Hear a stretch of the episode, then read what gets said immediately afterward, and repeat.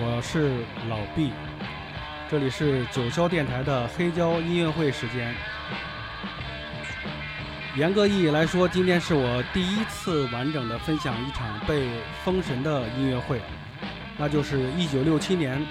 发生在美国加州蒙特利尔的一场伟大的摇滚音乐节。1967年6月。在披头士乐队成员保罗·麦卡特尼的大力推荐下，Jimmy Hendrix 参加了蒙特利尔音乐节，成为蒙特利尔音乐节的主角之一。美国人彻底被 Jimmy Hendrix 高超的吉他演奏和花样百出的台风征服了。吉他对 Jimmy Hendrix 而言不再是一件乐器，而是他通往神灵的载体。这场演出中，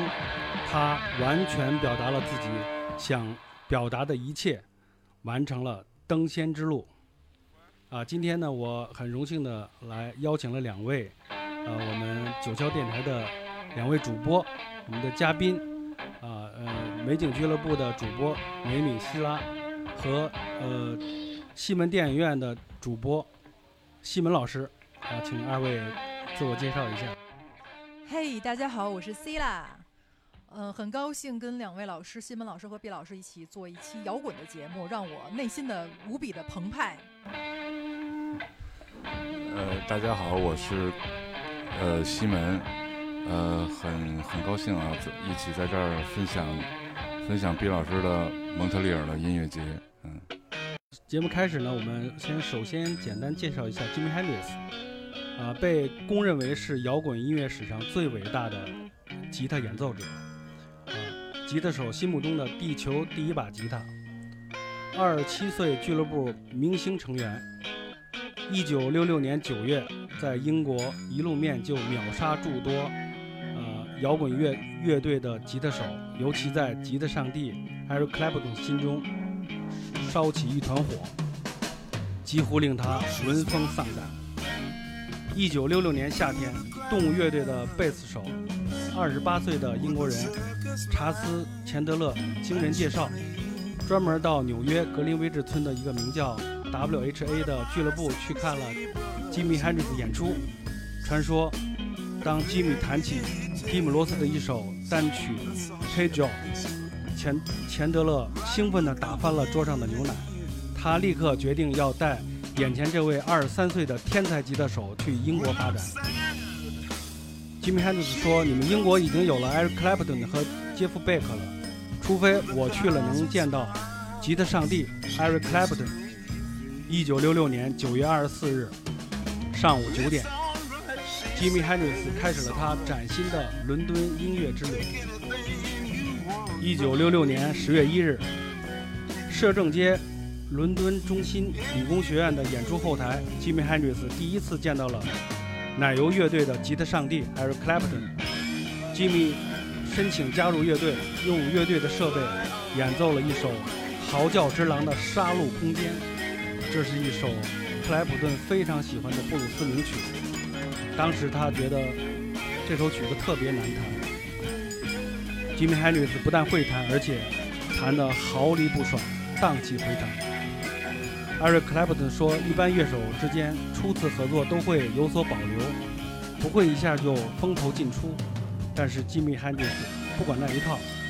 一会儿牙齿弹，一会儿背后弹，一会儿躺着弹，劈叉弹，简直无所不用其极。最不可思议的是，即使这么夸张的炫技，在音乐性方面却完美至极。当 Eric Clapton 还在循规蹈矩的。”按音节弹布鲁斯时，Jimmy Hendrix 已经开始他飓风般的癫狂演奏。来伦敦的第八天，Jimmy Hendrix 就把吉他上帝一把火烧了。据说，当天另一位顶级的吉他手 Jeff Beck 也在观众之中被惊到。Eric Clapton 在一次采访回忆说：“那次演出，Jimmy 就像嗑了药的巴蒂盖，他感觉自己地位不保。”熟悉这位这场演出的乐迷朋友们都知道，这绝对是一场 Jimmy Hendrix 神魔附体的演出。啊，下面首先分享的是一首曾令吉他上帝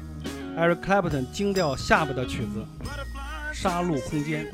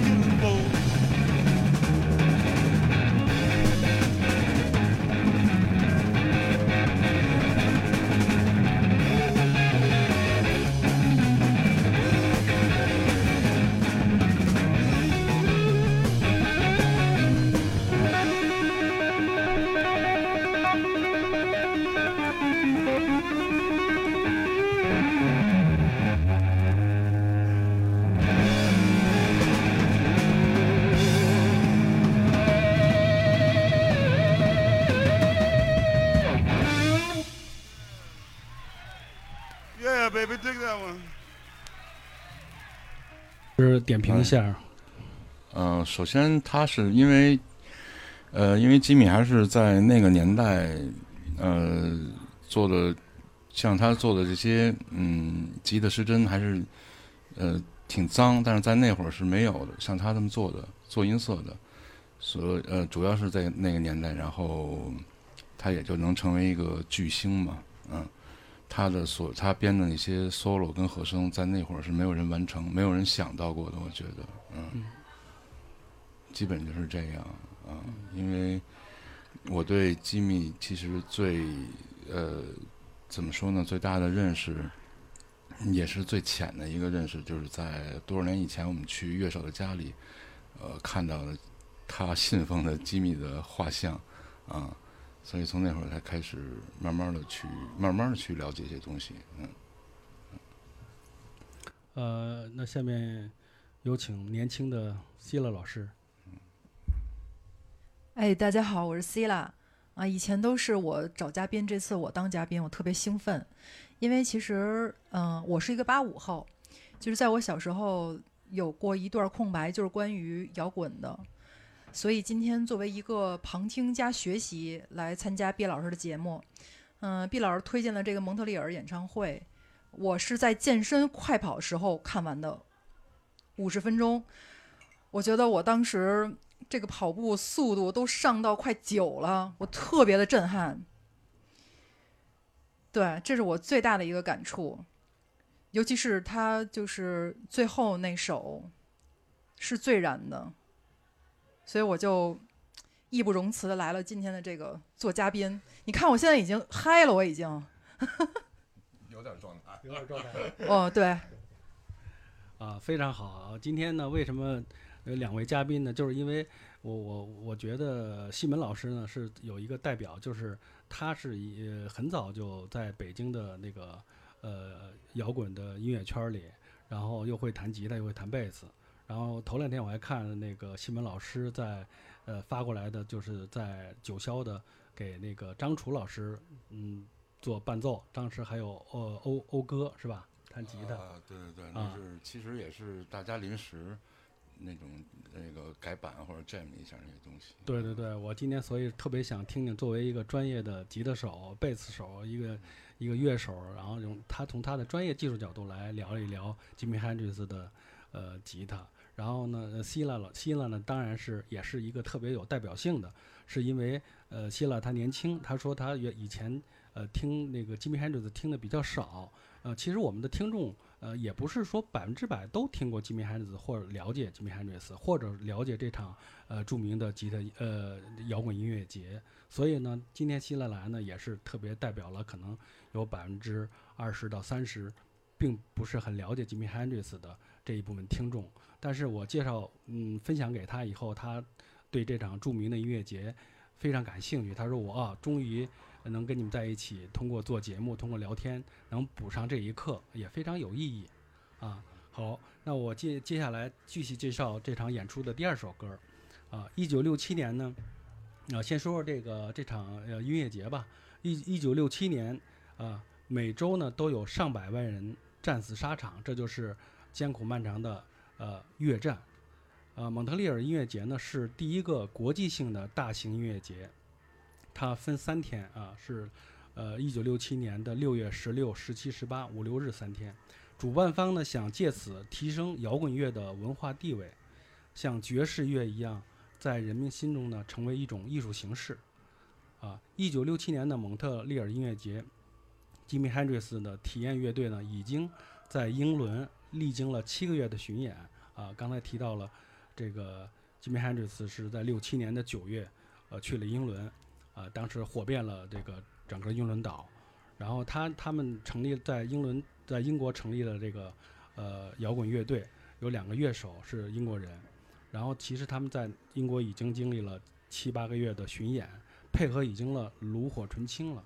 然后所以说在这场呃这个大型的音乐节上，舞台上，Jimmy Hendrix 用牙齿咬弦、反弹吉他、将吉他骑在胯下等经典的桥段比比皆是。他将一把吉他完全融入了自己的身体，这种疯狂的、充满行为艺术的演奏方法，第一次征服了全世界。啊，下面分分享这场演出的第二首《狐狸精》。See, you don't hear no sounds as you hear, but dig this.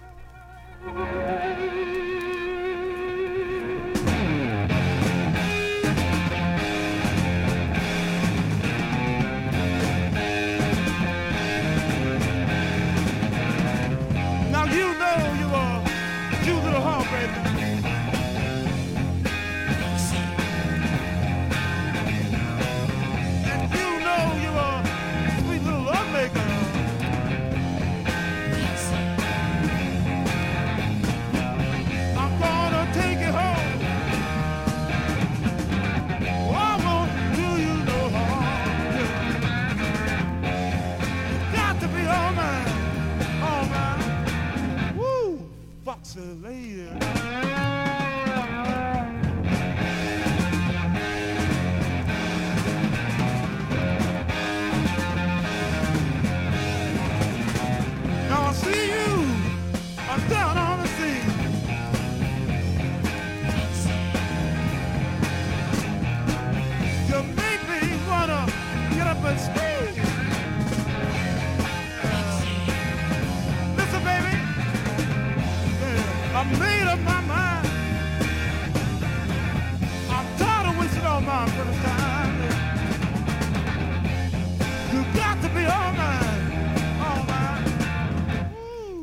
Celine.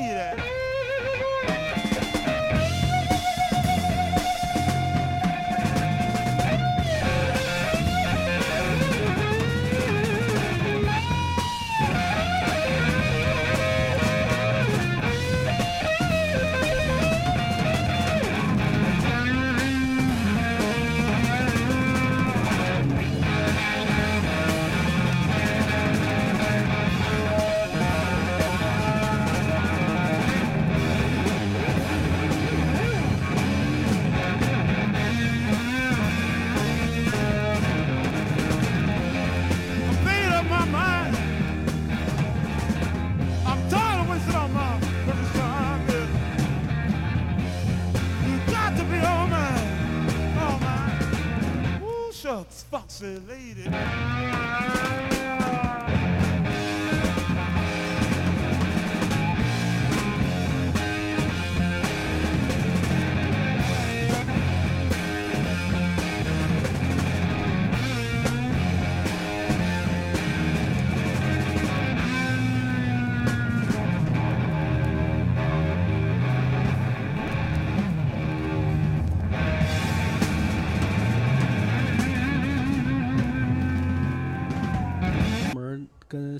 西门老师聊，然后让他来做嘉宾，啊，西门老师还特别特别的认真，然后他还专门约了几个呃特别好的乐手。啊，几个吉他手，然后那个他说他跟我说，他说哎呦，他说我有几个特好的朋友就是弹吉他的乐手，特别特别喜欢吉米·汉 d 斯，然后也经常的呃演出，然后翻那个吉米·汉 d 斯的这些名名曲。然后呢，他说他们特别喜欢，然后 西门老师还专门的约了他们一块儿喝了顿酒，然后一块儿聊了聊，然后那个 也其实也没聊出什么呃，所以然。然后请那个西门老师现场那个回回回回放一下，哎，回放的其实还是主要说的最早吸引我们，因为吸引吸引吸引观众嘛，还是那个呃，就是他的音乐占其次啊。最早看的都是呃那会儿很少见的，说反手琴啊什么这些乱七八糟的，呃，包括他的这个弹琴那种状态啊，呃，我们就是一直记得就是是一个只是把琴。只是把琴琴弦给调了位置，啊，但是那会儿好像那会儿好像只有他只有他这么一个人是是是这种是左撇子嘛也是，然后也是也是这么玩的确这东西，很少，嗯，呃，关于音乐就是它的和声走向或者说 solo 编的那会儿好像没有人去涉及到这一块儿，嗯，大致就这样吧，啊，嗯，西老师，嗯，我从一个女女性的角度来说吧，就刚才这首歌叫《狐狸狐狸精》是吗？对，这我应该我说。就我觉得我听完以后，我觉得机密特别懂女人，就好多男人他唱的都是那种阳刚啊什么的，但是这首我觉得就像我男闺蜜一样，然后把狐狸精那些特点全都诠释的淋漓尽致，所以我觉得这首歌让我一下就爱上他了。对，好，总结的非常好。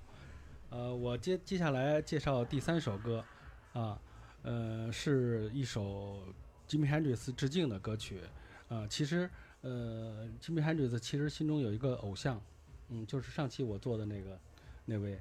呃，鲍勃迪伦啊。呃，一九六六年呢，这个 Jimmy Hendrix，，呃呃，他是九月份到一九六七年的六月份回到美国，他相当于这个八个月呢，在英伦已经火爆了，呃，那英伦，然后呢，但是呢，这是他在八个月离开这个美国八个月以后呢，第一次呢回到了美国本土啊，登上这个祖国的舞台来参加这个这么著名的一个音乐节。但是呢，回到美国本土呢，并没有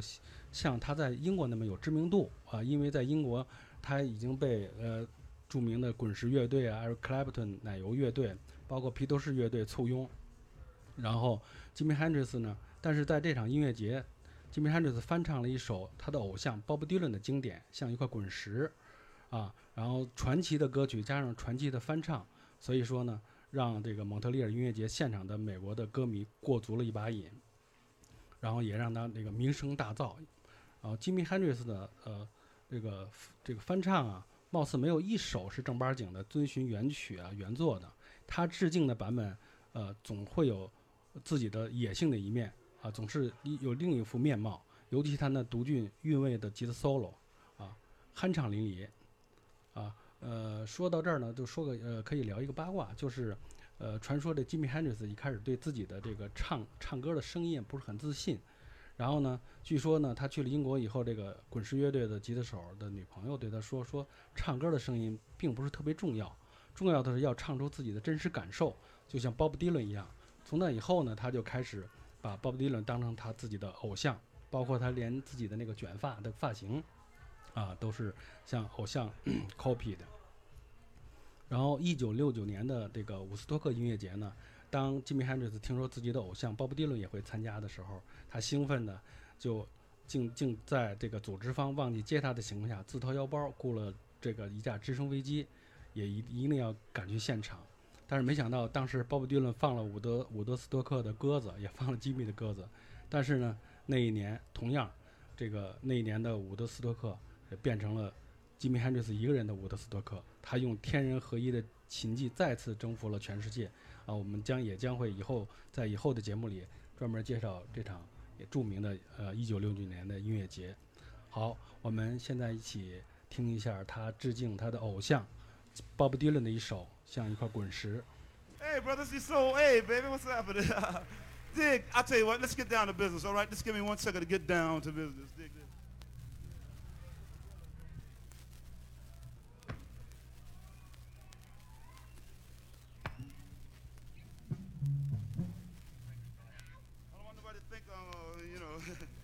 I gotta keep people honest. Dig this. Yeah, I dig, brother. Um, it's really out of sight here. Didn't even rain. No buttons to push. All right, now I'd like to dedicate this song to everybody here with hearts, any kind of hearts and ears. Go something like this here. Yeah,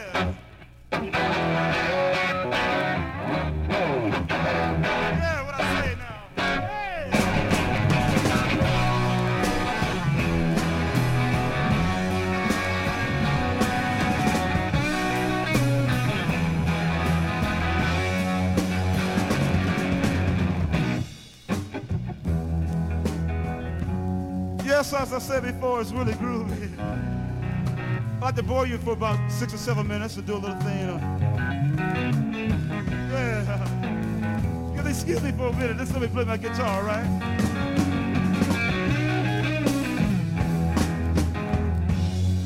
Right now, what didn't think uh, by Bob Dylan. That's his grandma over there. That's a little thing called like a Rolling Stone.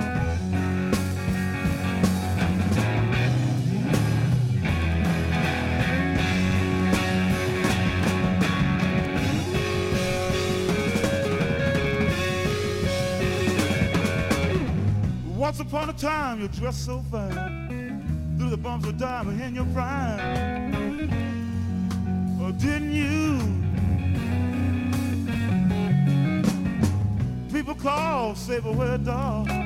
You're bound to fall. You thought they all.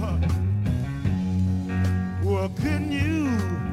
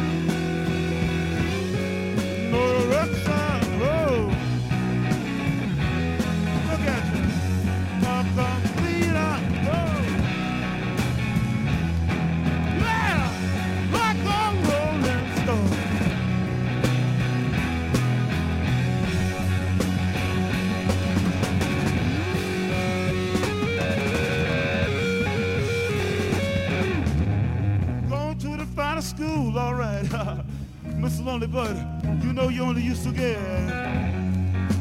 juice in it. Nobody here to taught you how to live on the streets, and now you just gonna have to get used to it. You say you never, you never compromise with a mystery tramp, but now you, you got to realize selling uh, any alibi. as he stands in the vacuum of his side. And he says, Hey, baby, would you like to uh, make a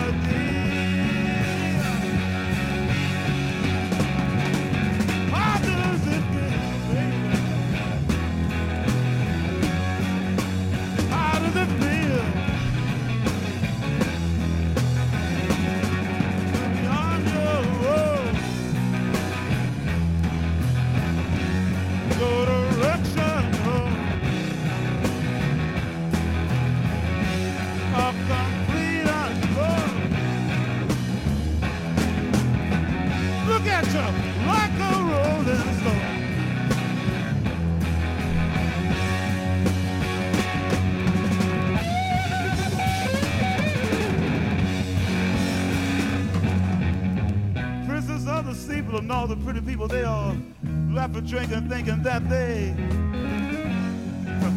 got it made. Yeah.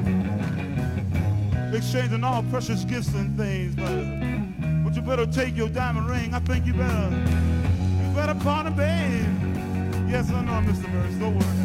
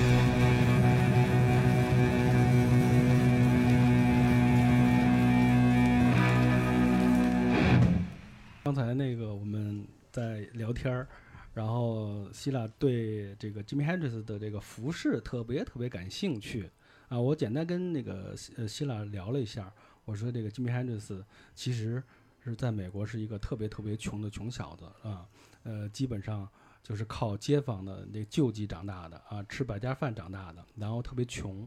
然后而且他呃基本上在美国嗯。去英国之前呢，嗯，并并不是很顺吧，嗯，他几几乎也是给很多的乐手啊，给这些音乐家做过乐手录音，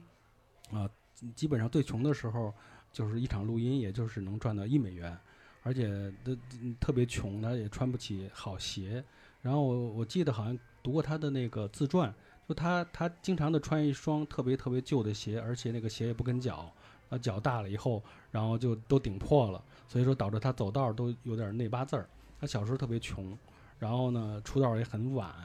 然后呢，但是他去了英国以后，呃，他的这种吉他技巧，包括他的呃舞台风格，然后直接震撼了呃英伦的这个吉他舞台。然后到英伦英国以后，成立这个乐队以后呢，他就开始稍微呃有收入以后，他就开始买一些呃自己比较喜欢的比较。潮的衣服，其实也都是一些 vintage 的一些复古的呃衣服，但是他选的都是那些呃呃丝绒的那些面料，然后看起来很漂亮。然后那希拉对这个他的服饰特别特别感兴趣，然后希拉聊一下他的衣服吧。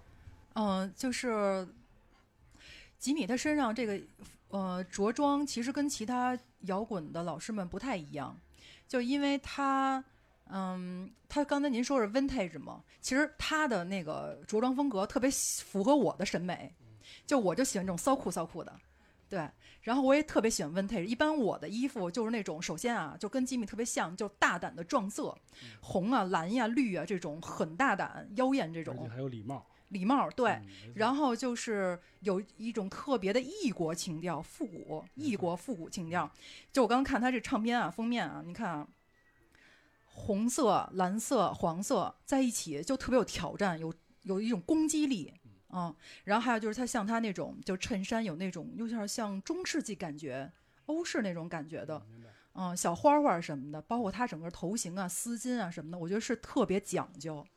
可能这种，呃，穿着一般人会觉得挺奇怪的，但是在我看来，就是艺术家，艺术家就是应该这样。没错，没错，特别我我也见过吉米·亨德斯一个军服，就是那种很多排扣嗯。其实我我好像我记有隐约记得啊，就是那个 Beatles 乐队的，嗯。呃，他们也经常穿这个衣服。他们在录那个皮普军事的时候，对。其实是有一个服装设计师专门给他们设计的嗯嗯啊，波普艺术家可能给他们设计的这个服饰啊，因为就在我眼里啊，就说有些人穿衣啊，就是他是他，衣服是衣服，也嗯，衣服配到这人身上，如果给你感觉他就是这样的，衣服就是他，他就是这衣服，这是我觉得穿衣服最高境界，就是合二为一，融融为一体。啊，没错确确实衣着呢也非常代表一个人的个性。嗯啊。然后讲到衣服呢，我我有一个小小的八卦，就是我我也是记得看他的自传，我记得他原来在美国的时候是跟一个著名的小那个小 Richard 乐队当乐手一块演出，去舞台演出。呃，这个呃小 Richard 就是很这个很很有控制欲的一 一位呃音乐家，他对他的乐手的服饰要求特别严，就一定要穿制服。嗯然后，但是有一次，呃，，Jimmy Hendrix 就觉得有点有点烦了，而且弹的也是一直一成不变的，穿衣服也总是制服。然后 Jimmy Hendrix 就穿的比较稍微潮一点，然后嗯小瑞塔就就在舞台后边跟他说：“我是主角，我穿的可以可以那个比较比较花，比较艳丽，比较醒目，但是你们不绝对不行。”然后可能吉米·亨德斯就可能就记住了这个片刻，嗯然后等到他一旦有机会能展现自己的时候，可能就特别注重他的衣服了。但我觉得，就是呃，如果你真的是有那个气质、那个范儿，你不管是在乐队中是什么样的身份，你都是那个特别 C 位的没错。C 位的。而且还一个前提，我觉得特别重要，就是你就是那范儿，你往那儿一站就是一出戏，你穿什么都是那样的，特特别拉风。特别拉风。对对然后他和两位乐手呢，就是在英国的时候，呃，出街的时候，然后他在中间，两位乐手在旁边，然后他穿衣的风格就总招来，呃，满大街的英国的英伦的那些呃那个人的这个这个眼球，然后看他穿的特别特别的感觉，其实有一种波西米亚和吉普赛的那种。对，所以我特别喜欢，很自由、嗯自由风，没错儿，嗯，他性格也是那种，其实我觉得性格也酷，然后也特阳光。对对，好多人有的是，比如说他怪，是这么疯狂啊什么的，但是我觉得我就是喜欢这样的人。对，穿的花花绿绿的。然后这我想起来，那个 Eric Clapton 也是在他很早去美国演出的时候，然后他也穿的这种服饰。啊，其实美国那会儿已经都已经过了这个嗯风了，嗯就是这种嬉皮风嘛，嗯，呃，已经过了。然后，但是 Eric Clapton 就穿这么一身就进了录音室了，大家伙儿都都惊了，就特别好。有一个反差效果哈。对，嗯，好，他那的视觉冲击力没有达到，没有达到那个 Jimmy Hendrix 那个那个那个点，可能。呃呃，其实那个熟悉这个克莱普顿奶油乐队的乐迷，应该也都基本上也也了解，就是呃，艾尔克莱普顿他们在奶油时期基本上穿的风格也是跟吉米汉风格差不多，对对啊，，也是嗯这种特别特别烟儿啊，特别艳丽的转眼球这种风格，然后发型也是在，你们在那年代就是对嬉皮年代嘛，而且在这个音乐节嘛，就是这个呃这个蒙特利尔音乐节的时候，嗯，主办方也买了很多鲜花，然后发给所有的来的那个这些观众戴在头上啊。哇塞，就更波西米亚那感觉了，更异国风情没错了哈没。错嗯好，那我接下来介绍呃嗯第四首啊，刚才聊到了 Jimmy Hendrix 的弹吉他嘛，呃，，Jimmy Hendrix 的吉他技巧其实完全是他自学的啊，他也是左撇子，他是把一把正常的一个右手琴呢，然后换在了左手，然后琴弦呢，呃，颠倒安装了，还是那个对，其实还是一把正常琴，对还是一把正常琴对对对呃上面是六啊弦，下边是一弦，细的一弦，对对对正。常琴，对嗯然后作为一名吉他手呢，他受到了诸多的呃布鲁斯的吉他前辈的影响，并在这些基础上呢做出了伟大的革新。影响他的音乐家呢，呃有很多，包括布鲁斯的吉他大师 Muddy Waters 啊，水泥佬，然后 B.B. King、Albert King，还有 Buddy Guy。以后我会在以后在布鲁斯的节目，呃专门介绍这几位大师的音乐，我也收藏了他我以。为以后在布鲁斯节目再叫再叫西门过来再聊布鲁斯，一定会请西门老师，呃我还想我还得上一课去。邀邀请一下那个斌子老师啊。上次我还跟斌子老师聊说，那个他也喜欢布鲁斯，一块儿做一期这个布鲁斯的节目啊。还有呢，那个亨嗯，Jimmy Hendrix 他创造性的发展了这个传统的摇滚吉他的演奏技巧啊。尽管在他之前呢，有一些音乐家，比如这个 The Who 乐队的呃 Peter Townshend 已经把这些吉他的回授、破音啊等这些效果用在用在了这些急速的这个吉他独奏上。但是 Jimmy Hendrix 是第一位把这些呃效果呢作为其作品的整体表现手法的是一位吉他手。他是有天赋，然后胆子又大。没错没错。好，嗯，咱们听第四首《Rock Me Baby》。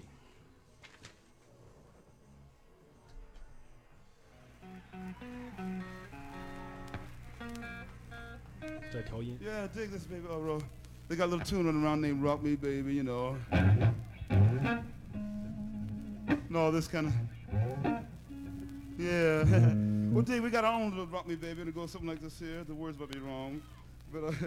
that's all right. dig this anyway.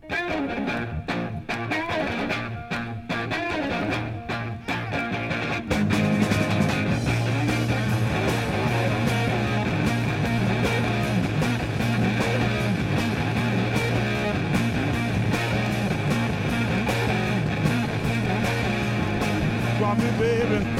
brought me on.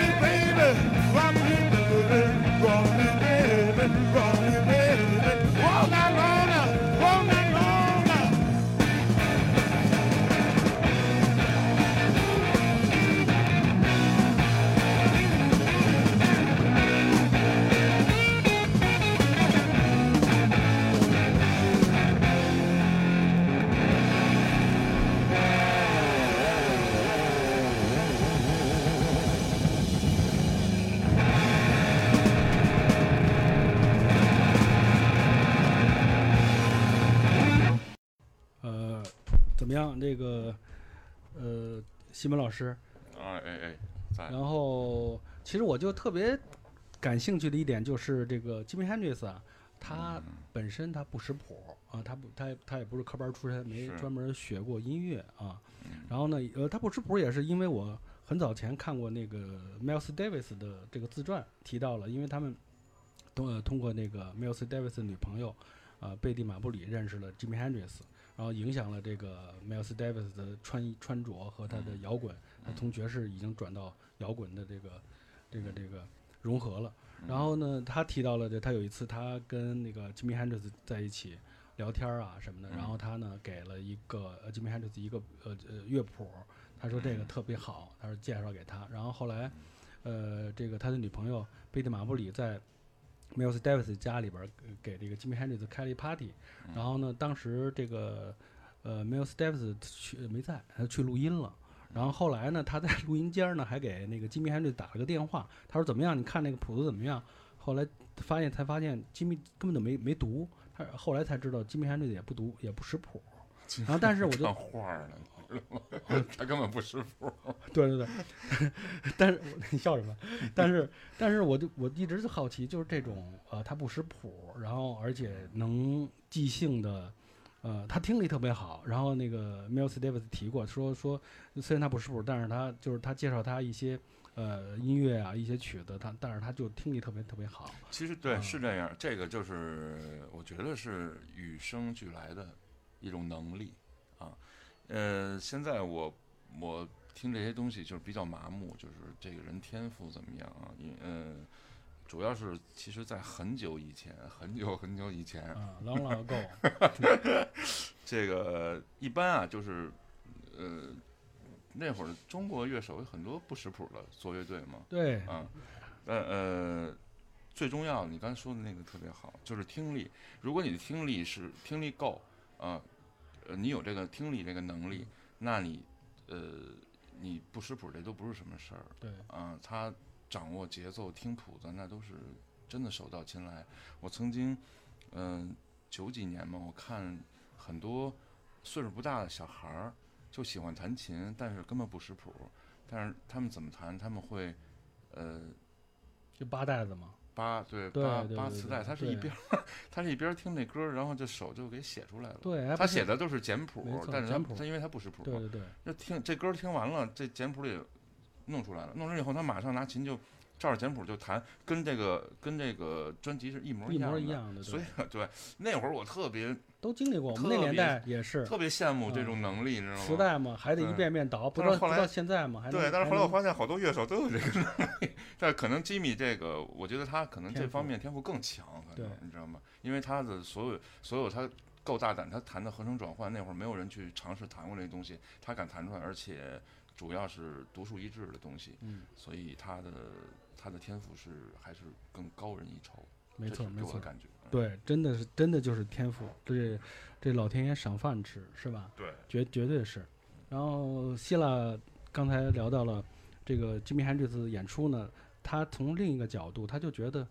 觉得他特别喜欢这个吉米汉这次的舞台的这些风格，他的肢体语言啊，对，就像比如说，如果你听不懂他在唱什么，你通过看他的肢体语言，这也是一门学问。因为其实我从小就是在舞台上表演什么的，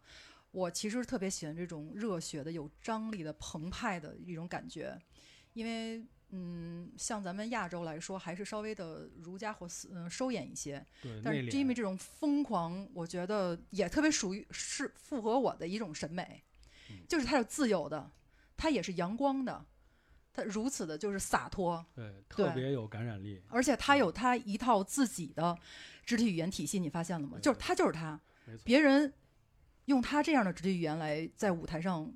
不不是那味儿，嗯，不是那样儿。说的特别好。对，所以 Jimmy 只有一个 Jimmy，就是他自己。嗯，对说说的特别好。为什么呢？就是因为我我其实我嗯跟两位主播，呃，以前呢也也不认识，就通过这个九球电台认识的。嗯嗯。但是呃，在做这个节目之前呢，我其实我看过希腊做的视频节目啊嗯，vlog，嗯但是我就对你们俩印象特别深，就是嗯因为在春节春节你们在这儿搞那个一个 party 嘛，呃，那个电台联播。电台联播的时候，你们两个人在这个呃一层的跳那个王子的舞。对，在嗯直播间跳舞，超呃超级可爱，我就觉得两两位，呃，一看就性格特别特别好，特别阳光，然后呢两个人在一起跳舞，呃，我就所以说我就对你们俩留下了深刻的印象，但是呃没想到很快我们就能一起做直播了。多即兴，嗯，对因为咱们东方人还是比较内敛一些，可嗯能其实呃很多看很多的摇滚音乐节啊，看一些音乐节，大家伙儿其实也想嗨起来、摇起来是吧？造起来，但是感觉很很内敛，对，嗯，嗯，是也有被打压的那种的。好吧你都给我坐下，不能站起来。那是那个年代。我觉得主要是因为，嗯、我们跟吉米一样，我们是真心的热爱音乐，喜欢音乐，就能自己嗨起来。你看，像我就是我烟酒不沾的，我就能嗨起来，就是因为我的肌我的这种肢体语言，我不跟酒精产生共鸣，而就跟音乐产生共鸣。音乐就是我最大的酒精。明白，就是非常有感染力，他的音乐和他的肢体语言非常有感染力，对直接能让你直接就嗨嗨起来了。嗯嗯，说的非常好，这也是可这也是能他的天赋。他的天赋，因为希拉本来也是学表演嘛，对学很多人呃是靠外界的东西给自己带刺激对酒精啊他刺激是下一首呢是一首一首非常经典的，就是相当于是 Jimi Hendrix 非常红的一首，呃，就是刚才在开始介绍他的时候提到的《黑桥》。呃，在伦敦呢，呃，Jimmy Hendrix 组建了他的体验乐队，主音吉他手、主唱，呃，Jimmy Hendrix。呃，当时呢，呃，经纪人为他们选了，呃，当时的英国人二十岁的一位呃吉他手，然后呢，他转的贝斯，啊，他叫尼尔雷丁，他是一呃吉他手，但是呢，呃，经纪人问他就说你会不会弹贝斯，说说你可以跟 Jimmy Hendrix 一块儿合作，然后当当时他们就一起在合作的时候，他第一次弹贝斯，感觉还很有很有那个感觉，然后就请他当了贝斯手。其实这个对呃 Jimmy Hendrix 他们以后录音合作非常有帮助，因为本身 Jimmy Hendrix 有几个吉他和弦以后呢，然后这个吉他手基本上就能就能听出来，然后他们就很快的就能熟悉一首新的作品。然后另一个呢，就是一位呃也是二十岁的一个鼓手，叫米奇米歇尔，也是一位英国人。啊，乐队成立以后呢，就几乎一夜成名。Jimi Hendrix 引起了英国音乐界的极大的关注。啊，传说这个 Eric Clapton，呃吉他上帝和走后乐队的吉他手啊 Peter Townshend，他们呃但凡有空呢，几乎都观看了 Jimi Hendrix 所有的演出。然后呢，我还记得一个传闻，就是呢，呃，其中一个吉他手出来，然后呃一位吉他手那个进去，然后就他们俩打了个照面儿，然后那个说怎么样里边演出，然后出来的说说那个舞台舞台下面发水了，然后那个进去的说怎么我怎么没看见什么发水了？他说那个舞台下全是吉他手的眼泪，就说这个 Jimi Hendrix 的吉他这太厉害了。啊，对对，完全就震撼了那个英伦的所有那个特牛的，包括滚石乐队的，包括奶油乐队的啊，呃，对嗯那个年代的英雄，对对对，他在英他在他在英伦的确出了一大把风头，可能呃这个比较传统的这个英国英国乐手们也没见过这么大的这个这个这个这种表演形式，而主要还是吉米·汉德斯的的吉他技巧啊。好，那我们欣赏一下他这首著 uh, 名的.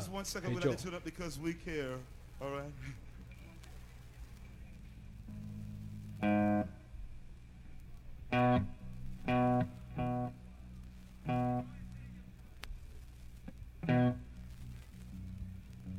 Yes, and uh, like, like um, you know, we was invited to this thing, man. It was really groovy, cause uh,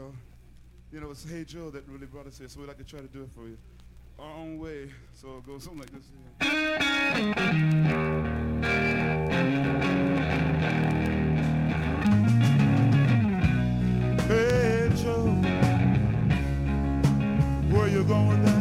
Mario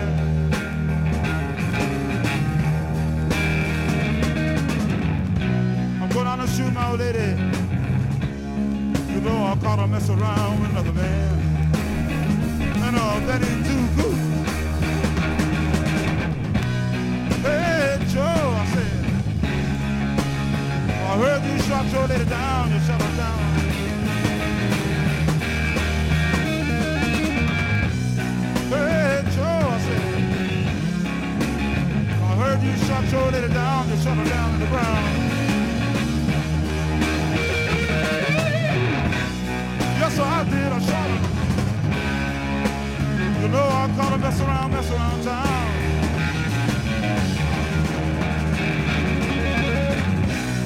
Yes, I did. I shot her. You know I caught her mess around town.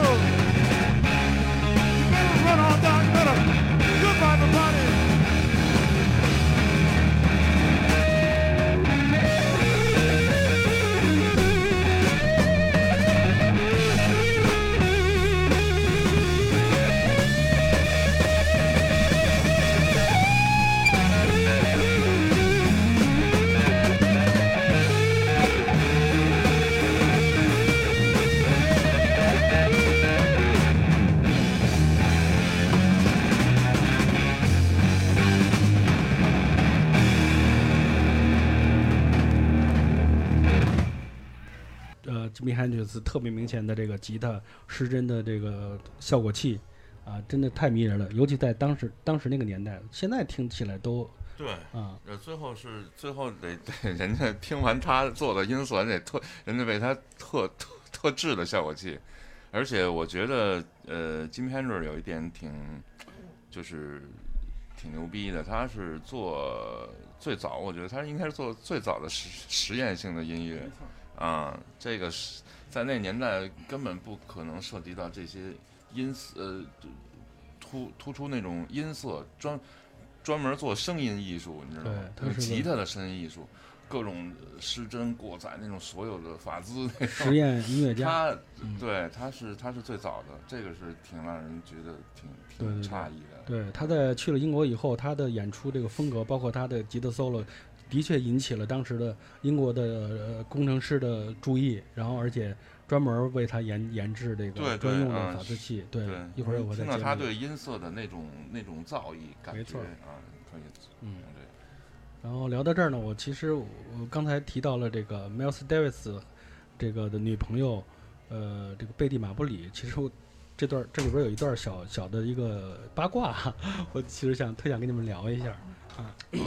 听听，对我们都喜欢听八卦，对对对你聊吧，然后是这样，就是，呃，Miles Davis 认识的这个贝蒂马布里，当时她是一个很年轻的二十多岁的唱 funk 的啊摇滚的女士女孩儿，然后特别洋，就是像希拉刚才说的，穿衣服特别潮嘛。然后当时其实 Miles Davis 穿衣服还是基本上是那种呃老的传统的爵士乐手那种风格啊，穿的都是定制的西服啊，是吧？定制的西西装。然后后来呢，认识这个贝蒂马布里以后呢，然后他就开始改变了他的潮流。啊，我今天你可能你上午也发了几个朋友圈，就是他那个那个年代，他开始穿潮潮很潮的衣服，然后呃，在音乐方面呢，就是贝蒂马布里其实特别喜欢 Jimmy Hendrix 的音乐，然后他把 Jimmy Hendrix 介绍给 Miles Davis，然后 Miles Davis 其实也教了呃呃，Jimmy Hendrix 一些乐理上的知识，因为毕竟那个 Miles 是科班出身嘛，包括教他的一些呃这个什么数九和弦、升升升和弦，然后一直 Miles 呃 Jimmy Hendrix 一直在用。后来呢，就是嗯这个 Miles Davis 嗯娶了这个贝蒂马布里，结婚了。然后后来呢，这个贝蒂马布里就跟 Jimmy Hendrix 刚才提到了咱们家开 party 嘛，有一种传说就是说，呃，把这个 Jimi Hen- 把这个 Miles Davis 气坏了。其实那个呃 Miles Davis 他那个在自传里辟谣了，他说没有，并没有，他说其实他是去录音了，但是后来呢，这个这贝蒂马布里不应该应该是贝蒂 Davis 跟这个 Jimi Hendrix 两个人确实呃劈腿了。啊，然后呢还是还是背地里那什么，为什么呢？因为这个这个事儿呢，是因为后来呢，呃，只是传闻嘛，因为也没也没也没见着。然后后来就是因为这个有一个女孩儿，然后是这个 Jimi Hendrix 的女朋友，然后呢，她呢找到了 Miles Davis，然后然后那个要跟 Miles Davis 怎样怎样，是吧？Miles Davis 就就就就就就问他说说那个说我也不认识你，什么情况？什么的。然后女孩说是这样，她说你的那个那个老婆，呃那个那个睡了我的那个男朋友啊，Jimmy Hendrix，我一定要报复你。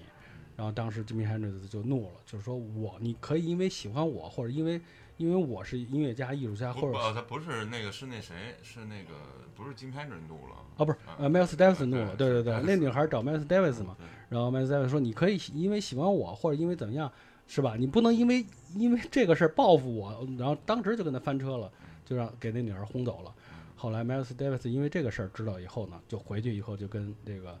他的那个结婚一年的老婆就翻车了，就直接就离婚了，就这样，这么一个八卦。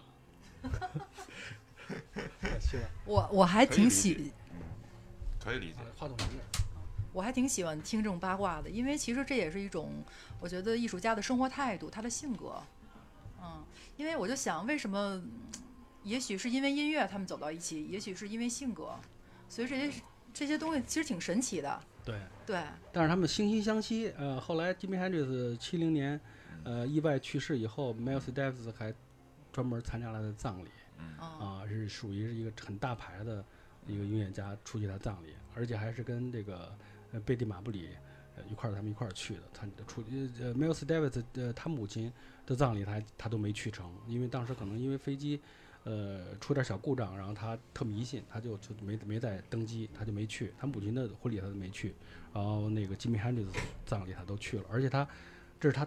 而这这是 Miles Davis 最后一次参加葬礼，他以后就再也没出席过任何人的葬礼，啊，这所以他对 Jimi Hendrix 还是比较认可比较在认可，比比而且。在可能在彼此心中还是非常重要的。没错惺惺相惜。欣欣赏重要，这种心心灵还有精神上的交流是极度的深厚。对对对。对，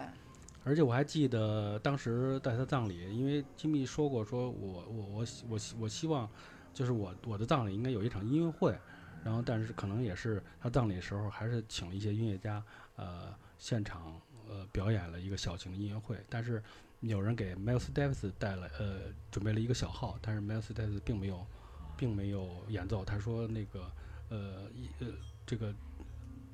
很伟大的世界上很伟大的音乐已经呃在被吉米·汉瑞斯演奏了，啊，呃，中曲在属于他，所以说我没必要再再再演奏了，就是当时是这样。嗯我觉得其实戴维斯很伟大，嗯，没错儿，没错儿，确实是。嗯啊，刚才呢聊到了这个，刚才聊到了这些，呃，吉他的这些这个音效啊，是吧？嗯啊，我这儿也简单的介绍一下，就是其实吉米·汉德斯作为一个一个著名的这个电吉的呃手，然后其实他后来参与这个专辑录制嘛，是吧？然后他也是一个很专业的一位录音室的制作人，啊，嗯也特别有意思。因为呢，他是第一位将录音室的效果处理作为呃表现其音乐理念的一位摇滚乐手啊。刚才嗯，希腊提到了他的这些舞台的表演风格是吧？他的行为艺术，然后包包括这个西门老师提到了他的吉他，呃，弹演奏吉他这个这个特点。然后呢，他呢在录音录音这个这个工作方面，他是最初呢尝试在录音过程中添加一些，呃呃比如立体声的一些效果，啊，尝试像各种吉他的音效还，是他嗯还是愿意做声音实验这一块儿，对没错没错没错包括吉他的这些音效啊、相位的移动，然后回授啊等实验效果的呃这个音乐家之一啊，而且他呃包包括他当时把那个吉他的呃他用别人的设备演出嘛，然后他把那个米歇尔的音箱音量调到最大。然后那个别的乐手说：“哇，调那么大，都惊了。”然后说：“你放心放心，我吉他的音量不会放的很大的，就所以说有他的自己的一个独特的特点。对而且当时呢，也是刚才提到了，当时的英国为这个著名的这吉他手 Jimmy Page 和 Jimmy Jeff Beck 制作早期就这个早早期的那个吉他法斯器效果器的，直播间有一个对对对金，Jimmy Page 对，没错儿。然后呢，给给给他们专门做这个效果器的一个著名的工程师叫罗杰梅尔，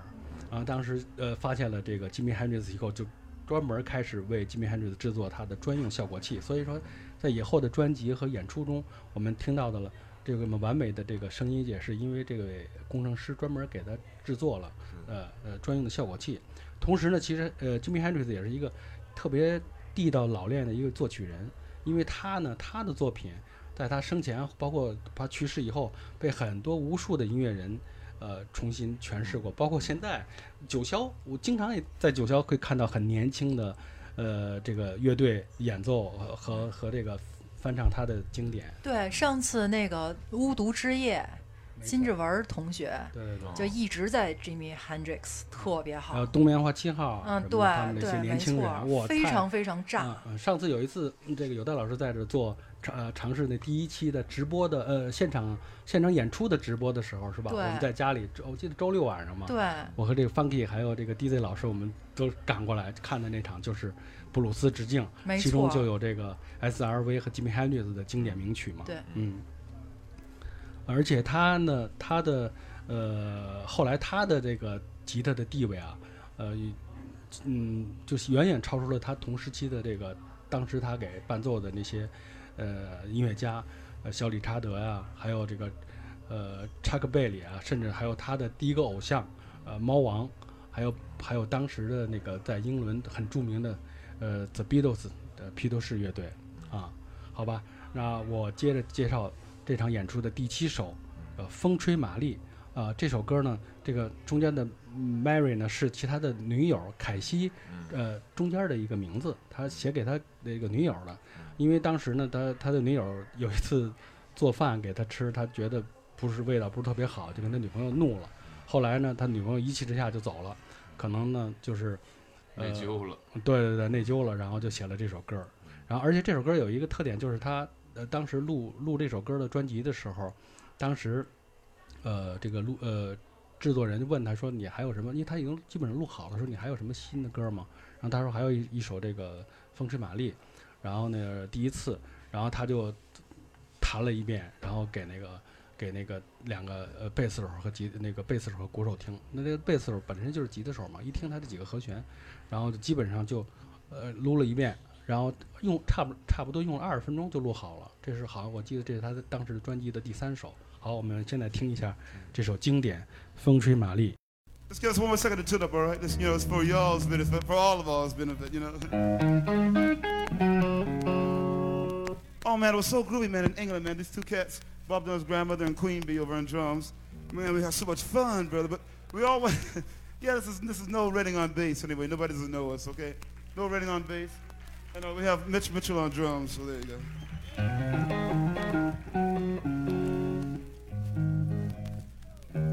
Oh no, I think I'm out of tune. But anyway, dig, we was in England, man. We all want to come to the New York, man. The, the golden streets of the village. The reason why the gold is called on banana pills. But dig, we, we'd like to do a little thing that's on our LP. It's named Can You See Me? In the key of F sharp.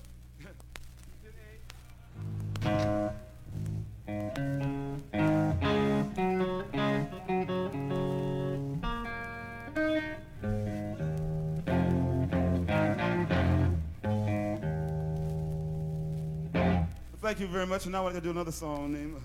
goes something like this here. One, Thank you.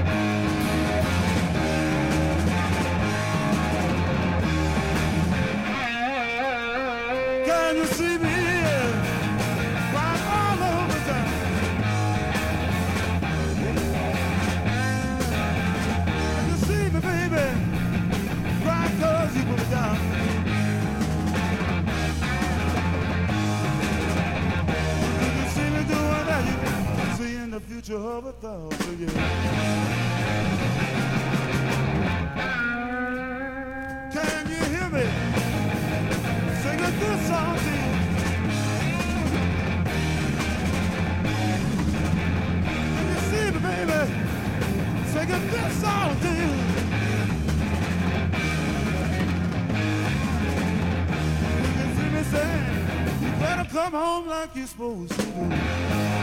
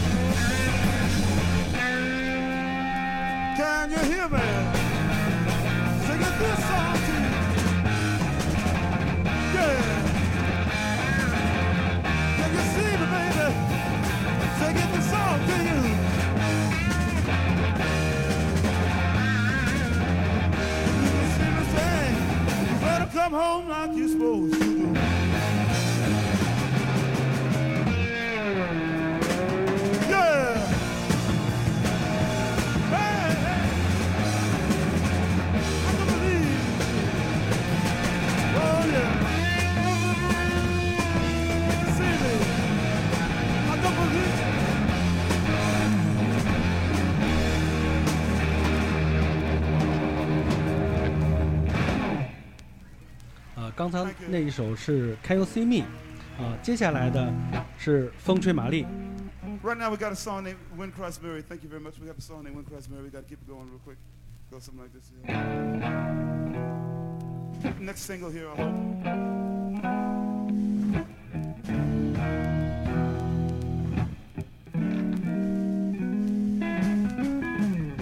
After all the checks are in the boxes and the clouds have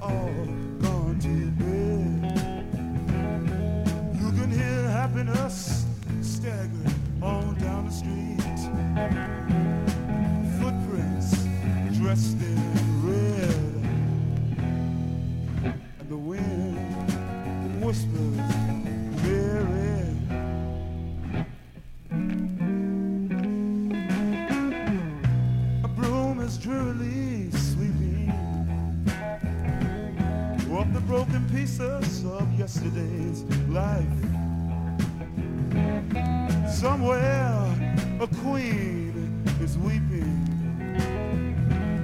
Somewhere a king has no wife.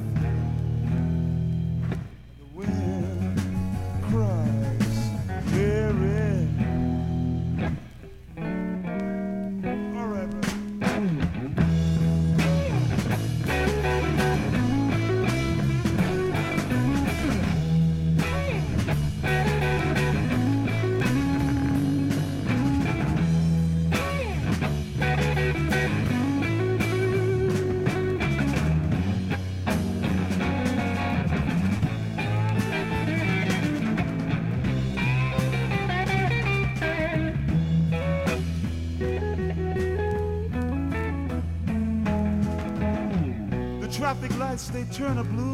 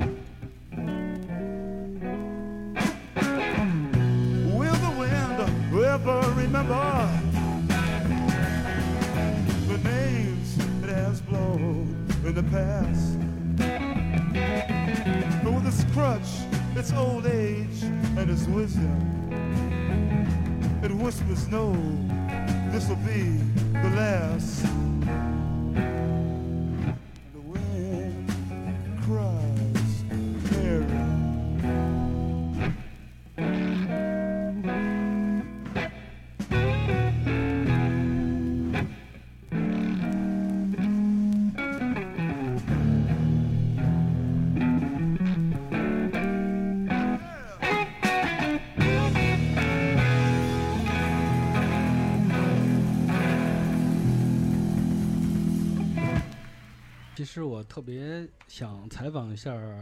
我们的美丽的女主播 C 了，啊，是因为我特别感兴趣，就是呃，因为你以前接触的这个 Jimi Hendrix 接触的比较少，是吧？尤其这种迷幻摇滚，而且嗯这个年代是在六十年代，你比较年轻嘛，八零后。而且我记得你说过，你们的呃家庭也是那种公务员的家庭嘛，是吧？而且你一路一路走来也是在都是在那种准重点的呃学校里读书，然后包括后来在大学里边学这个舞舞表演啊，学这个播音，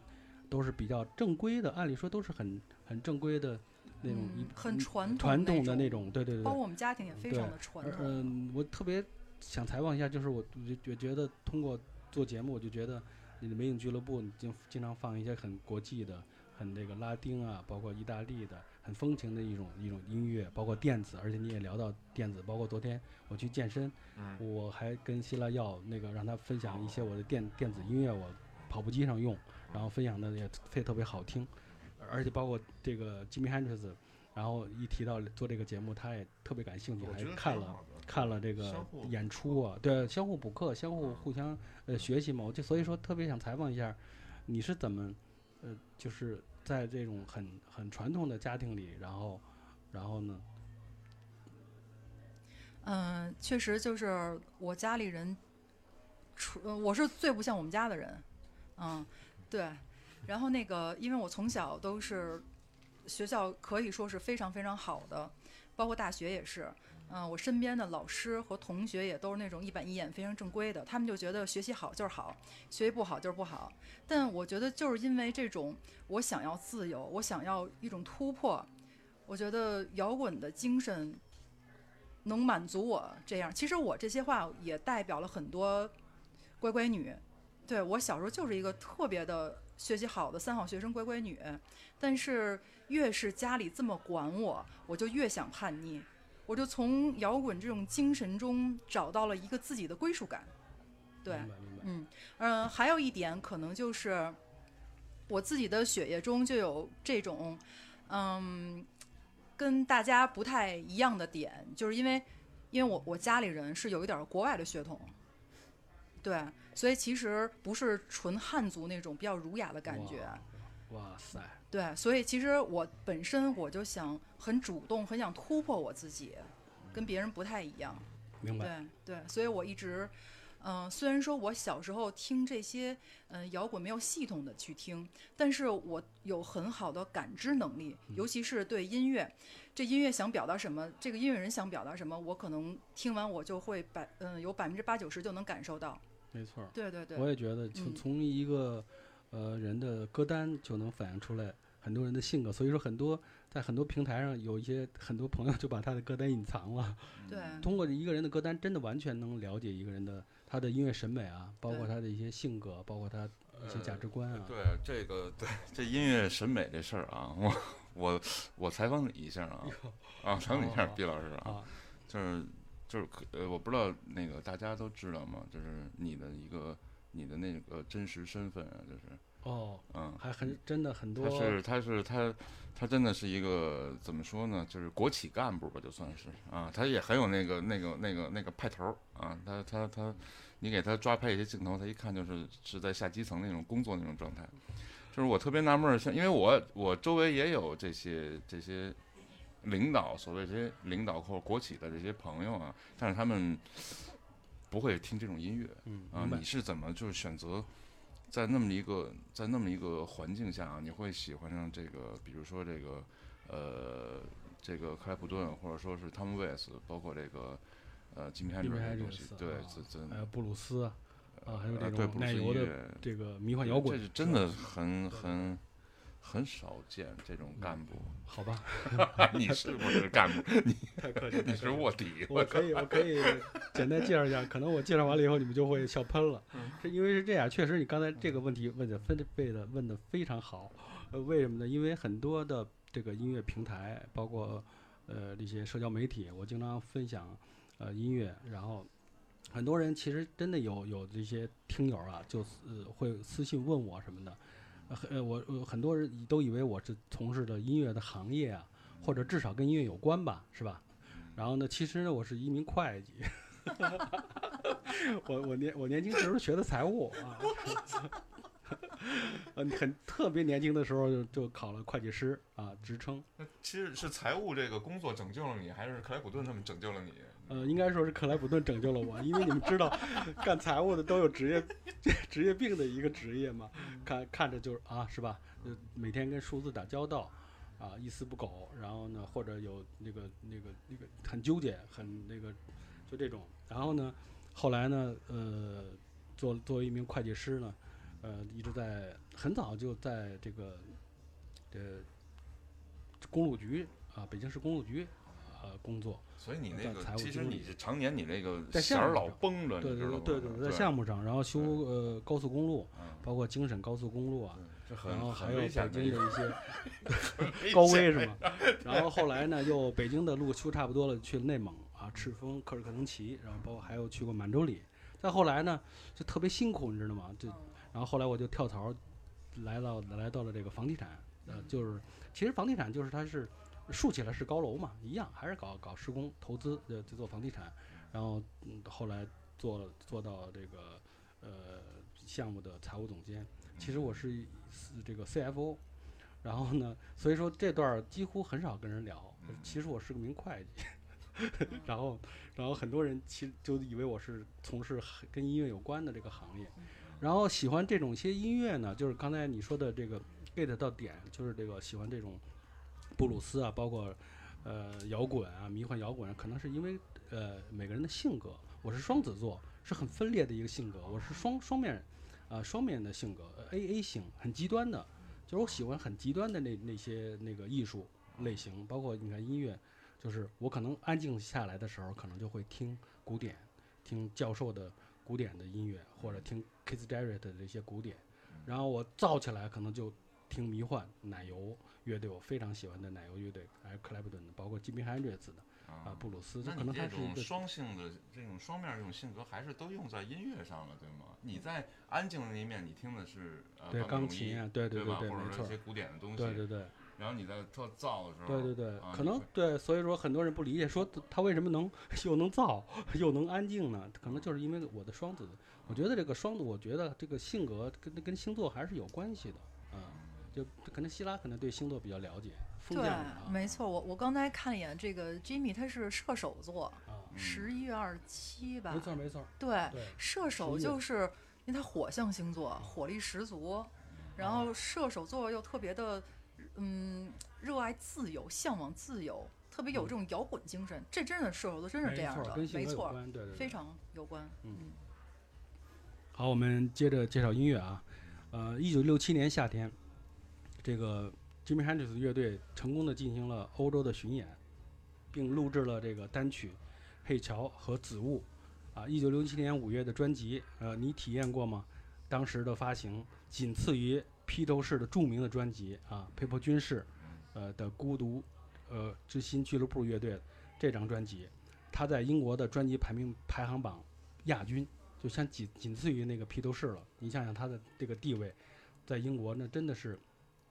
举足轻重了啊。然后呢，一九六七年的六月四号，就他们他那个吉米·汉 n 要回回美国嘛，因为也是因为签证原因啊，还有是一些原因吧，他也不他正好也回去参加美国的这个音乐节嘛。他在伦敦呃举行了告别这个演出，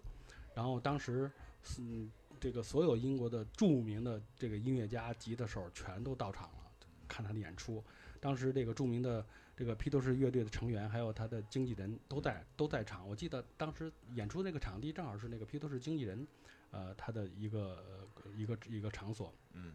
当时嗯，这个 People 军事军事的这个专辑呢，刚发行了三天，Jimmy Hendrix 当时演出的舞台上就就就非常大胆的说，就跟两位乐手说，我想翻唱这首这首里边主题歌，然后两位乐手也都惊了。然后呢，这个后来呢，这个保罗麦卡特尼就说，他说 Jimmy Hendrix 翻唱这个呃《佩珀军士》这首歌呢，是我音乐生涯中最高荣誉之一。你想想，当时风靡全球的披头士乐队都都在因为他那会儿他他那个年代他就是巨星，没错他是代表呃新音乐所有的，他是他是非常嗯，呃，应该是这么说，他在美国并没有那么顺利，他在美国一文不名，对，啊他是去了欧洲，他是去了英国以后，在英国就受到了热捧，然后包括所有的这些呃吉他上帝，包括滚石是吧，包括这个披头士乐队啊，就而而且而且当时我我我记得呃艾瑞克·克莱普顿还请他邀请他去他们家里做客，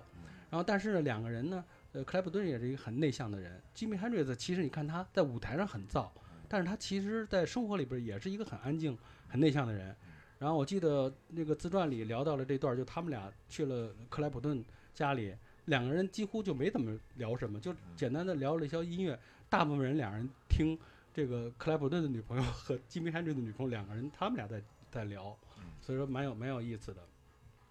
啊。然后呢，我记得这张专辑就是这个呃这个吉米·汉瑞斯的这个你体验过这张专辑，呃，在英国排行第二嘛，就仅次于这个。呃这个披头士乐队，而且当时滚石也出了一张专辑，也也销量不错。就这个这个这个现象，严重的打击了吉他上帝艾瑞克·克莱普顿的这个自尊心。我记得啊，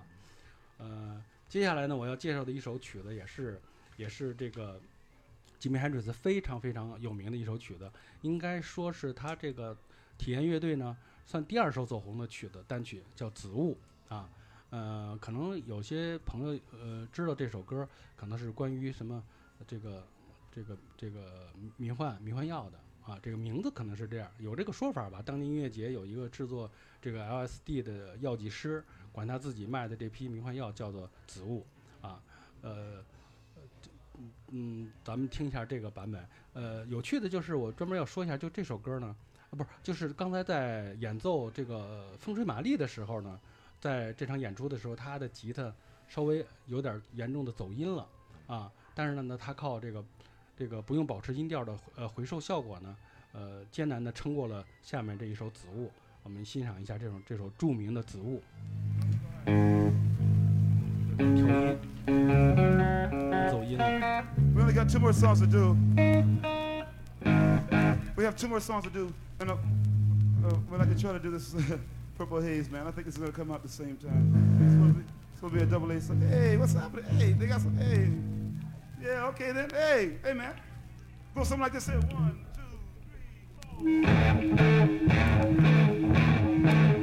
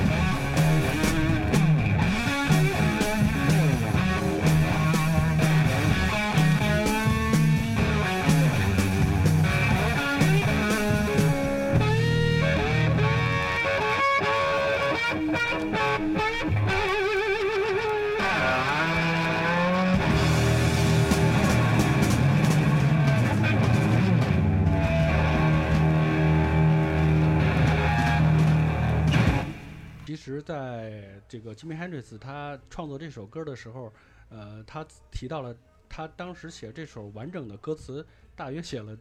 一千字儿，嗯他后来呢就被呃逐逐渐的被删减了，嗯，是这样。然后呢，接下来的最后一首了啊，就这场音乐会的最后一首歌，可能希腊应该是非常有印象吧，对，啊，就是他呃点燃了吉他，点燃吉他，然后那个手势我还特意看了好几遍，对。非常有戏剧性，非常有张力。对，啊，吉米·汉这次做了一做了一场经典的祭祀行为啊，火烧吉他，然后砸烂了。他把自己的吉他点燃并摔成粉碎的时候，观众为之疯狂。而且当时我记得他摔摔琴摔琴以后呢，这吉他的碎片已经摔到了很远的地方。就当时有个他们这场音乐会，当时这个主办方还请了一个摄呃摄影师，呃，就是所以咱们才能看到这个这个这场演出的视频嘛。对就，专门请了一个摄影师，专门给录下来了。当时这碎片已经砸到了很远的这个摄影师，砸到他了啊、对然后呢，其实后来很多人，包括杂技的呀、表演都是模仿了、模仿秀了。然后呢，呃，我其实刚才那个这个这个，我不是嗯，我想让 C 了给形容一下，就嗯是好呃，这个是一个是一是一个是一个什么样的手势，你知道吗？就是就是大家都能都能感受到这个东西，对，无需视频。嗯，就当时他一开始抱着音箱，在音箱我也不知道他干什么呢。然后找找回收，对 找回收音的，对他先就好像他在热身，他先就像那个，比如祭祀之前有一个自自我的一个仪式，啊，之后再把那个吉他好像像一个生殖器一样嗯在身体前面玩弄，然后把这个 不是这个，我觉得真的，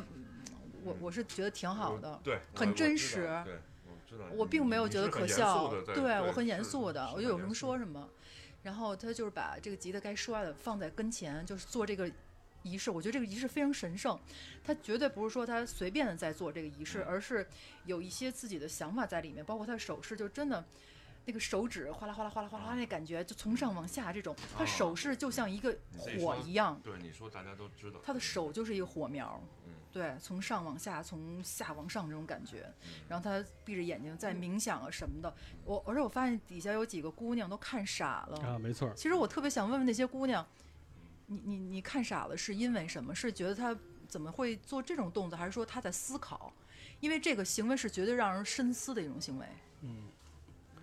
呃，这个视频里演出，呃，一开始确实有 Jimmy Hendrix，呃，拿着吉他，抱着吉他对着音箱，对啊那个动作，对包括后来的很多朋友都说这个 Jimmy Hendrix，呃，别人是在弹琴，他是在上琴。对。然后呢，刚才包括西门老师也想问，他说这个毕老师，我特想问问这个他烧琴是怎么怎么回事儿，是吧？嗯嗯啊对，呃，基本上是这样的，包括烧琴和摔琴呢，其实很早呢，就是这个 The Who 乐队的这个吉他手 Pete 呃 Pete Townshend 就是他那个最早很呃摔琴啊，是因为呃好像当时呃呃就他演出的时候呃特别就刚呃感觉到特别的呃兴奋，特别嗨，然后呢。他其实当时不是特别想摔这个琴，然后，他但是呢，他就做那个动作，那个琴可能就呃溜出去了，这是他，这是这个皮汤切的，包括后来这个克莱普顿，呃，艾瑞克莱普顿也摔过琴，但是他摔琴不是因为摔要摔，是因为有一次呢，他弹琴的时候那个琴漏电了，电到他了，他他特别特别生气，就给他给他摔了，这是克莱普顿。然后那个吉米·汉 x 呢，其实这场演出他不是第一次摔琴，他是在很早之前呢，他有一场演出的时候，他就一把吉他，然后呢，这个这个吉他裂了，他就他抛起来的时候它裂了，裂了以后呢，他一看这琴也完了，他就当时就顺手就把这琴给摔了。到后来呢，呃，包括经纪人，呃，包括这个他的经纪人，然后就想让他那个很迅速的出名嘛，然后就就告诉他说这个效果很不错，然后就把这琴又粘上了。然后下次演的时候又摔，就这样这样就摔。然后但是这次呢，就他呃这个把琴烧了呢，确实也是呃我据据说啊，也是经纪人给在幕后幕后嗯策划的啊，然后表演形式，对表演形式让他把琴给烧了，然后再摔了，就这样一这样一情况啊。好，那我们听一下最后这首经典《野小子》。 and combine anthem together, okay? Don't get mad. No. Don't get mad. Everybody, I want everybody to join in too, all right? And don't get mad. This is this is it, man. I, I'm, there's nothing I can do more, man. This, ooh, look at those beautiful people.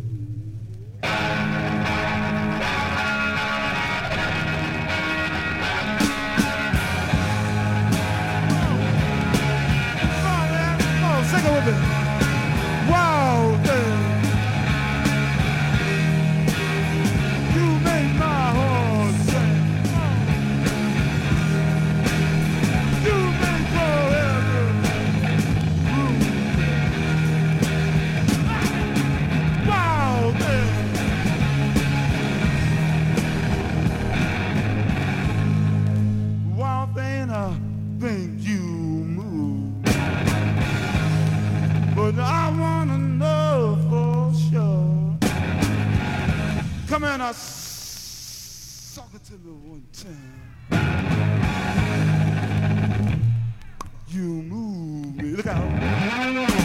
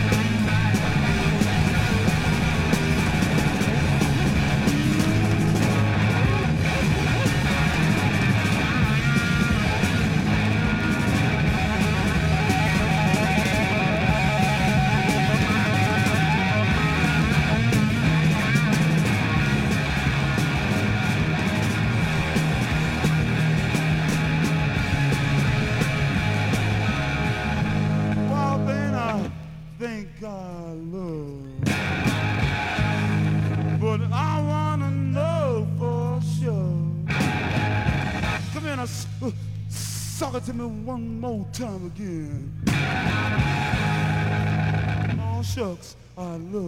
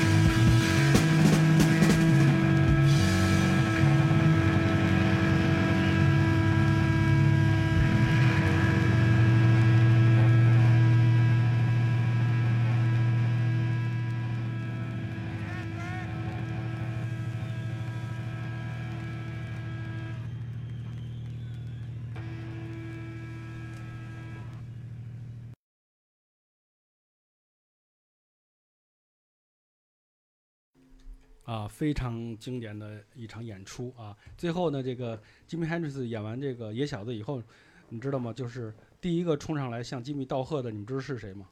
是是当时二十世纪最有名的一位这个波普艺术家啊，安迪沃霍尔。哦，安迪沃霍尔对对对，他在台下，然后他带着一个一个一个女女士，然后冲冲上去以后跟吉米说说你把你你把他们都干掉了。哎，对了，安迪沃霍尔画没画过？他不是画过很多那些名人的那种那种对，画过画画过那个画过那谁，画过那个有马坂本莲梦露教授教授啊，是吧是，反正我记特坂本龙一清楚是那个，没错吉米他没画过，是吧？啊。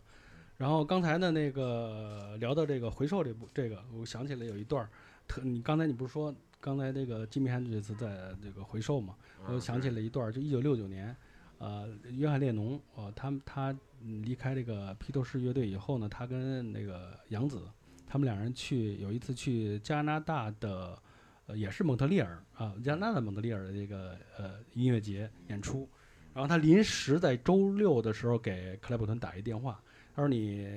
那个哦，周五打的应该是，他说你周六有事儿吗？然后那个说我们去呃那个这个这个蒙特利尔音乐节加拿大。说克莱普顿说：“我没事儿，那那你跟我们一块儿去吧。然后你就来，赶紧现在就来到这个，在这个希斯利机场啊，来这个这个那个那个什么 VIP 室，我们在这儿等你吧。然后克莱普顿就过去了，他们一块儿去，呃，杨子他们一块儿乐队去的。然后他们在飞机上呃，相当于排练的。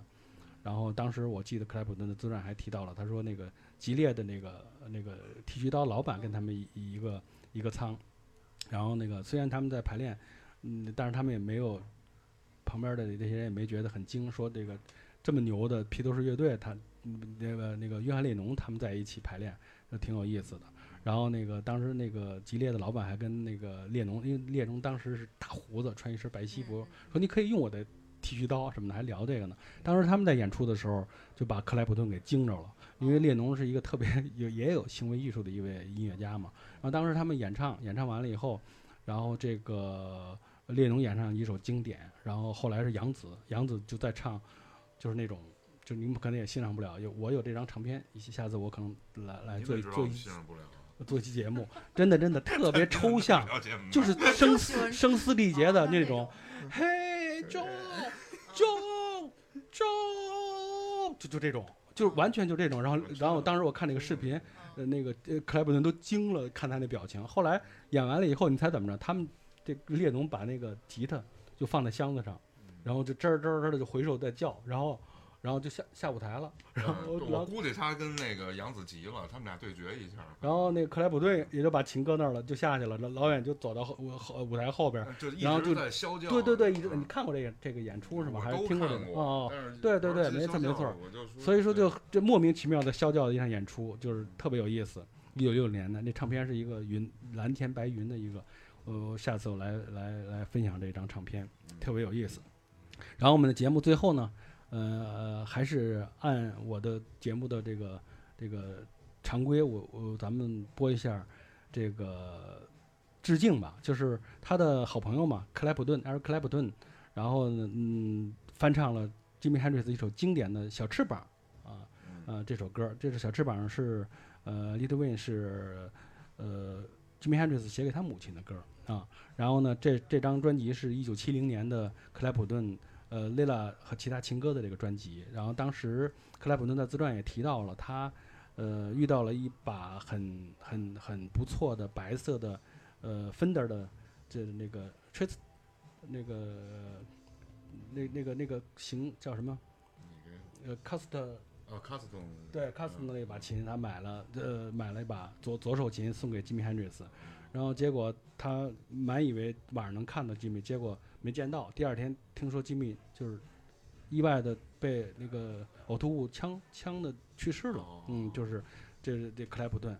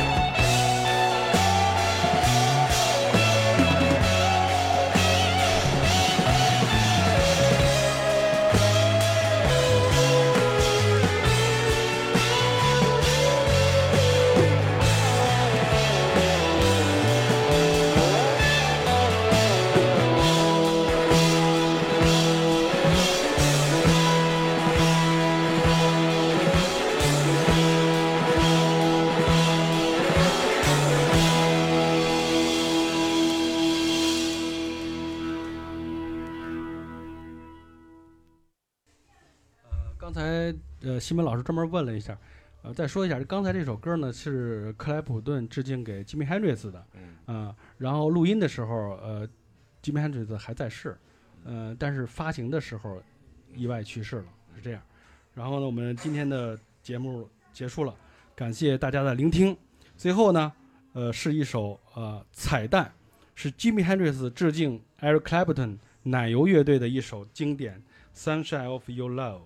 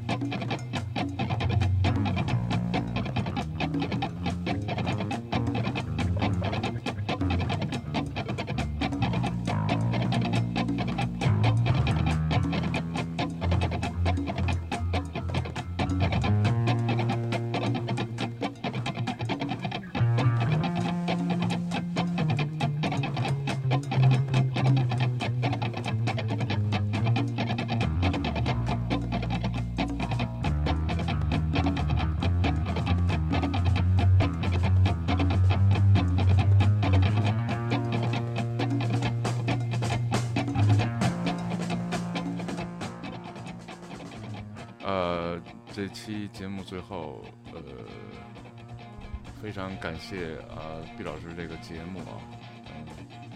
嗯，呃，期待他下期还是这些非常优秀的音乐天才，嗯，让毕老师持续跟我们分享这些音乐，嗯，谢谢大家。对，谢谢大家一直到这么晚还听我们的节目，也谢谢两位老师带我飞，带曾经的乖乖女一起飞。感谢两位主播，两位嘉宾，感谢呃今天晚上熬夜聆听我们节目的各位朋友，再见。